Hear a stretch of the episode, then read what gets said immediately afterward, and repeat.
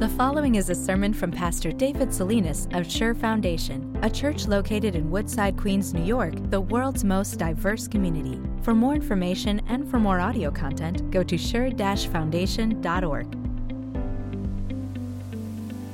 So they say, they say it's better to be poor and happy than rich and miserable. You know what I say? Can we compromise a little bit and be maybe moderately wealthy and a little bit moody? We have heard it over and over again throughout Scripture, throughout our lives. Beware of falling in love with your cash. Beware of that bottomless of all pits here in this world. If I just had a little bit more money then, then I could make it. Then I would be happy. Luther was right, wasn't he, when he said that the last part of a Christian to be converted was his wallet. So, we are saying amen to our sermon series. How has it been for you guys so far? Good? Practical? Powerful? Some of the most striking images that we've seen in Scripture. Whoa! Hold on to your hats, hold on to your seats, because we're in for a ride this morning. If you've noticed the title of our sermon series, we've titled it Hardworking Faith. And, and there's a good reason for that. The book of James really is a nuts and bolts, nitty gritty look at the Christian life, what it looks like. It's, what James is describing throughout his entire letter is what it looks like when the gospel rain showers down on you and soaks you and seeps to the very core of you, down to your soul and spirit, your joints and your marrow.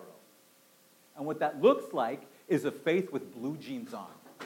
A faith that is working really hard at overcoming the adversity, all of the adversity of the sinful hearts, all of the adversity against us to serve Christ in the various ways that He's called us to serve, to have His spirit and His mindset and His outlook. And that's why, for me right now, I'm going to admit this, brother, I'm going to admit this. This is a really, really strange way to end our sermon series on this practical book of James. Because you know why? The message that I'm about to share with you, that the words that I'm about to speak out loud and that you're about to read, do not have one practical thing to say to us Christians about our faith. That shock you? What we're about to meditate on is one of the fiercest condemnations in all of Scripture, and you're going to see this on the abuse of wealth. And James in his entire letter that he's been speaking so far isn't even addressing you. But I want you to listen very carefully. Because as you listen in, this is my promise to you that by the end of this sermon, the rain shower of the gospel will douse you and soak deep down into the very last part of you, even that last part of you that needs converted your wallet to the praise of God and to your ultimate enrichment. Open up your worship folders. James chapter 5. Now listen, you rich people. Weep, wail, because of the misery that is coming on you. Your wealth has rotted, and moths have eaten your clothes. Your gold and silver are corroded. Their corrosion will testify against you and eat your flesh like fire. You have hoarded wealth at the worst possible time in the last days. Look, look, the wages you failed to pay the workers who mowed your fields are crying out against you. The cries of the harvesters have reached the ears of the Lord Almighty. You have lived on earth in luxury and self indulgence. You have fattened yourselves in the day of slaughter. You have condemned and murdered the innocent one who was not opposing you.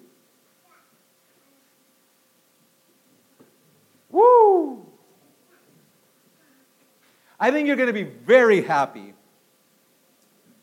to hear what I'm about to tell you.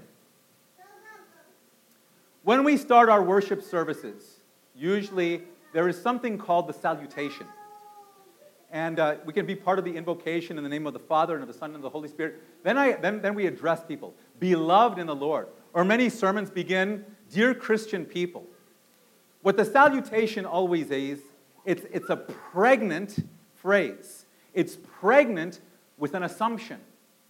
The assumption that gathered before us on any given Sunday are the very sheep of Christ, God's holy people.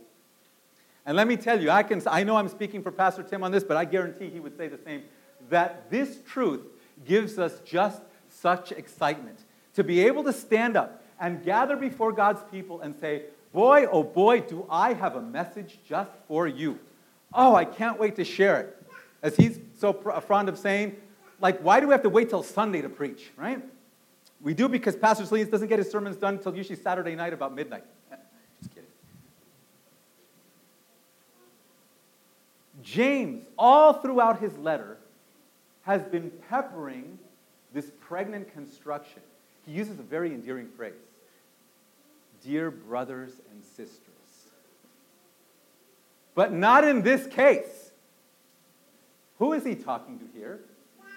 Who does he address? Listen, you rich people. Who's that? Who is that?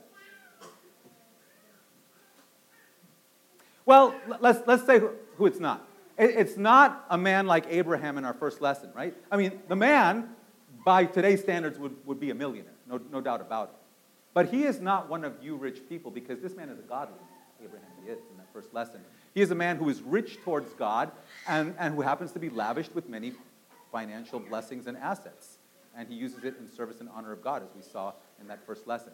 You rich people are the people in this world who find no need for Christ because they can afford a brand new Chrysler every year. You rich people are those who are true believers but not in their Savior, rather in their savings. And this is who James is talking to. So, for the first time in 14 plus years of preaching, I'm standing before you, and in a way, I got nothing to say to you. Because these words from James are not speaking to you, and you're going to be grateful. I am grateful that these words are not speaking directly to us and that this message that James preaches is not spoken to us. But it's very important, guys, that we gather together and we listen in. So I want you to just, in your heads, in your spirits, I want you to step aside for a moment, okay? I want you to step aside because I'm speaking now to the rich people that James has in mind. But I want you to listen in very carefully because what James has to say to them does have something very important to say to us. You rich people, you are sick in the head. The Lord Jesus said it so very clearly on his Sermon on the Mount Do not be hoarders. Do not store up for yourselves treasures on earth where thieves break in and steal and where moths and rust destroy. But you've done just that. You're utter shame. All around you are people who have barely anything to wear. The peasants in James's day, most of them had only the clothes on their back. They didn't even have one change of clothes, not even one change of clothes. And you have the equivalent of a closet full of clothes. And there you stand before your closet full of clothes and you weep and wail because you got nothing to wear. And, there on the ground are these sacks of shoes and of new coats. And, and these things that you could use to clothe the shivering, quivering flesh of your fellow human being, you are giving to the moths for food. Good heavens, you are twisted, you rich people. Because you're, you're holding on and hoarding this, the coins so tightly and so long that something that is scientifically impossible happens to the gold and to the silver that you have in your hands. It's rusting. Pure gold and pure silver is unreactive. It does not oxidize, it does not react to oxygen. But somehow you've managed to have rusting gold and corroding coins. This thing has a hold on you, this grip, that is unearthly. There's no natural phenomenon for it. You're in an absurd tyranny and an insane idolatry. Brothers and sisters, now I'm talking to you. Aren't you glad? Because.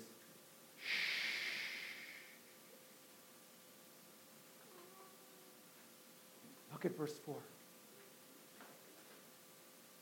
Do you hear? Do you hear it? It's the money. It isn't talking anymore. It's crying loudly. You rich people, you picked up that, that gaunt man who was almost faint, who has a wife and children back home who are starving, and you told him to go work in your fields the whole day for a day's pay. And he did. This man broke his back all day long for you under the hot sun. And he all but passed out. And the only thing that kept him going was the paycheck to be on time at the end of the day so he could run to the market and buy food for his family so they could live one more day. And all throughout the day, his baby, his 18 month old baby, is crying out. But he came to you at the end of the day for the well earned page and you sent him away empty handed. And even when you saw his tears of frustration and brokenness, it did not affect you. And he came to his wife and his kids with nothing in his hands and said, I'm sorry, I worked all day, but the boss didn't pay me. But she said, Come back tomorrow, but tomorrow was too late, you rich person. Tomorrow was too late because his baby died that night of starvation, whimpering. But I tell you what, those babies' cries reach the ears of the one that you did not want to hear, the Lord Almighty. And the cries of that mother and of that father for their wailing baby reached the ears of the judge of the universe. And, and because this man had no legal recourse, he just can't sue you. He's a peasant. He couldn't sue you for the back pay. He couldn't sue you for the, the, the damages and the suffering that you caused him. But those wages that you garnished from him unjustly are rising up to condemn you. You, rich person who have money to burn, you are going to burn with your money.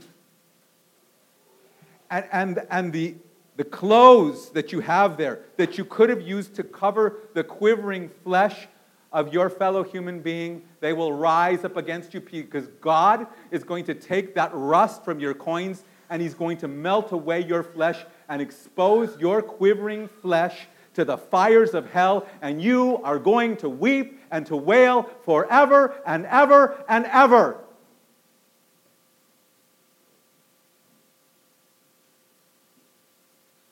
Aren't you glad that isn't you? I am. Thank God for His Holy Spirit and that He has spared us such a thing.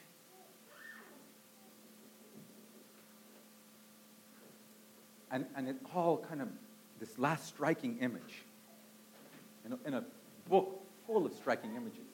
It's crazy. Look at verse 5. What is that? You rich people, what is that? That's the fattened calf, isn't it? As these rich gorge themselves on all of their wealth and all of the, all of the defrauding that they've done and, and, and scheming and plotting to get themselves, they've only fattened themselves up for their own kill. And, and one day, like cows hanging up in some meat freezer somewhere or displayed on some deli counter, the rich people are going to be hung up like blo- bloody slabs of meat on some hook in a hell's meat market and displayed in hell's deli counter to be devoured for all eternity by the fire. Right now, I, I'm with you. I am thanking God that what He has just preached to us doesn't apply to us at all. I'm serious. So, so maybe you're asking yourself, well, Pastor, what, what is the message for us then today? This is a frightful thing, and, and I agree with you. Can I suggest three implicit sermons in this reverse sermon? Number one is this. As you're standing aside and, and hearing James condemn the rich here, the sermon that we are to take from that actually is a sermon of comfort. Comfort, comfort, my people, says your God. And just what on earth could be the possible comfort of such ferocious words from the, from the heart of Almighty God? Well, just this that in this world, brothers and sisters in Christ are going to suffer all kinds of injustices financial and economic injustices. They're going to suffer all kinds of bad things at the hands of other people. But God hears your cries, and He will right every wrong. And so you don't have to. The message of God as our vindicator is one of the most powerful messages for you and for me to liberate us from bitterness and from hate and from the desire for revenge. And let me tell you, this part of the sermon hit me very much this week. Thursday, we had our ESL class, and one of the young women at the ESL class told us that over in her home country of um, Honduras, her cousin, who was 22 year old, 22 years old, was shot and killed as, as a thief broke in, a bandit broke in, and shot this, this young man. And so, an 18 year old bride is without a husband, and an 18 month old baby is without a father. And when I heard that, I wanted to kill that killer. I wanted to, to dismember that gang member limb from limb. But then James's words spoke to my heart and said, No, enough of that, David. Stop. Stop. Vengeance is mine. I will repay. And when I thought about that, and when I thought about, but for the grace of God go I, because who knows that I could not be some killer, you know, given the right opportunity, some other place, in some other time. I can even pray for that, for that man and pray for his conversion. But even if he refuses to, to convert, I, I can, like, you know, like the Israelite farmer who waits patiently for the autumn rains, I can wait patiently for God in his good time to rain down his perfect justice. So that's, that's sermon, implicit sermon number one. Here's implicit sermon number two. Implicit sermon number two. Asaph's prayer in Psalm 73. Asaph is this godly man who, who looks at the godless rich and he's jealous of them because he sees them, they're just getting more and more wealthy and it seems like they're getting away with murder. And you know how God snaps him out of it? He says it this way He says, I, I, this all oppressed me, and I felt envious of the, of, the, of the arrogant and the rich until I entered the sanctuary of God and I understood their final destiny. And so James paints for us this, this almost grotesque and frightening picture of the judgment that is, call, that is falling upon all of those who are these godless rich, abusing their wealth, abusing their fellow man. And, and the message for you and me is, is a powerful one. Don't even put your little toe on that path that's going to end there. And it works, doesn't it? Because we've been hearing this. And all along, we're just saying, Lord, have mercy. Please do not ever take your Holy Spirit from me. Restore to me the joy of your salvation and keep me, keep me as the apple of your eye and keep me from ever falling and following into this path. And the third implicit sermon is, is, is just this one. Even though, even though this message, this fierce message, isn't a message of repentance aimed at the godless, it is a message of repentance for you and for me. Weep and wail with me because we've all been there.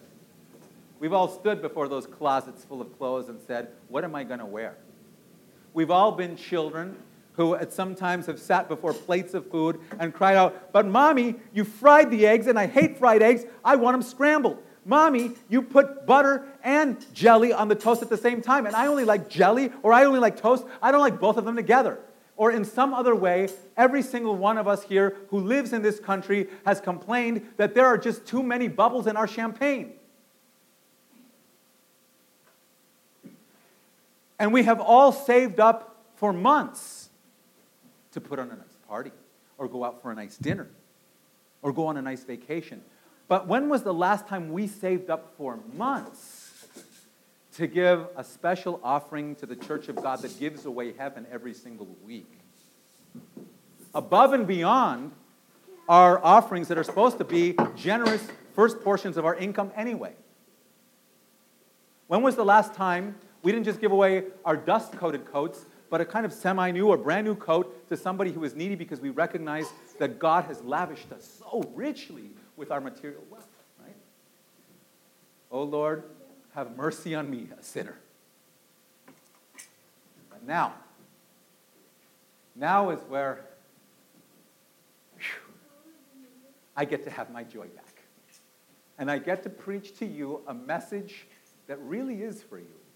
I mean, it, it's, I get to reverse the reverse sermon, because that's what this is for me a, re, a reverse sermon preaching to people that I'm not supposed to be preaching to, and, and now I am. And this is my message for you. This is my message. Dear brothers and sisters in the Lord Jesus Christ, you dearly rich people in Jesus.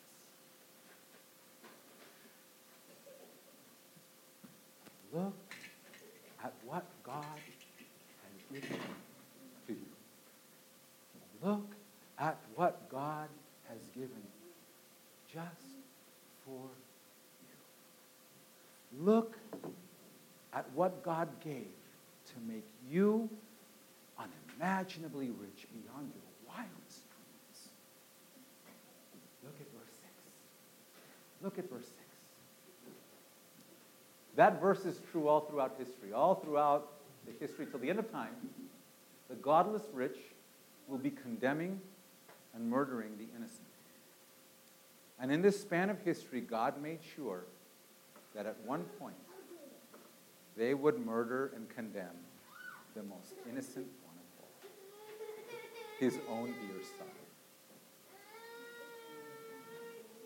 God fattened himself up for his own kill by gorging himself in our sinfulness, in our greed, in our depravity, and by letting himself be hung on the cross like a bloody slab of meat on some meat market. And there he suffered the hell that James so frighteningly depicts.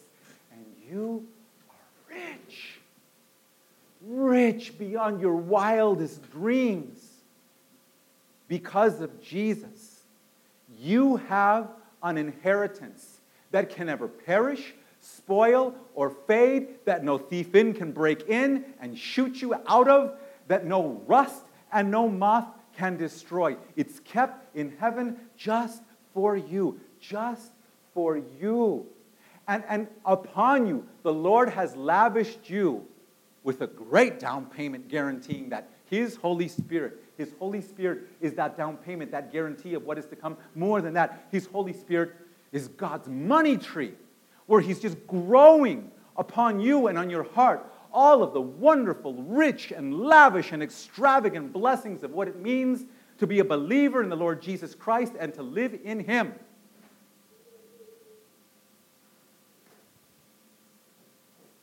We could go on next week with James and close out the series with a practical look at one of the practical aspects of our Christian life, our prayer life. And it would be wonderful, right? And one day I'm sure we're going to we're going to have a, a sermon on prayer, if God wills. But don't you think this is just the perfect way to end our series on James? Because this is, this is the message.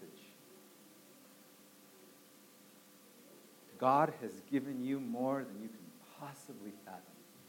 You see, He has given you His heart, His one and only Son. And in giving you Jesus, He has given you His heart a godly, rich, generous, cheerful, and giving heart. That means you get to live the richest, highest, most grandiose kind of life there is a life serving the Lord Almighty with everything that He's given to you.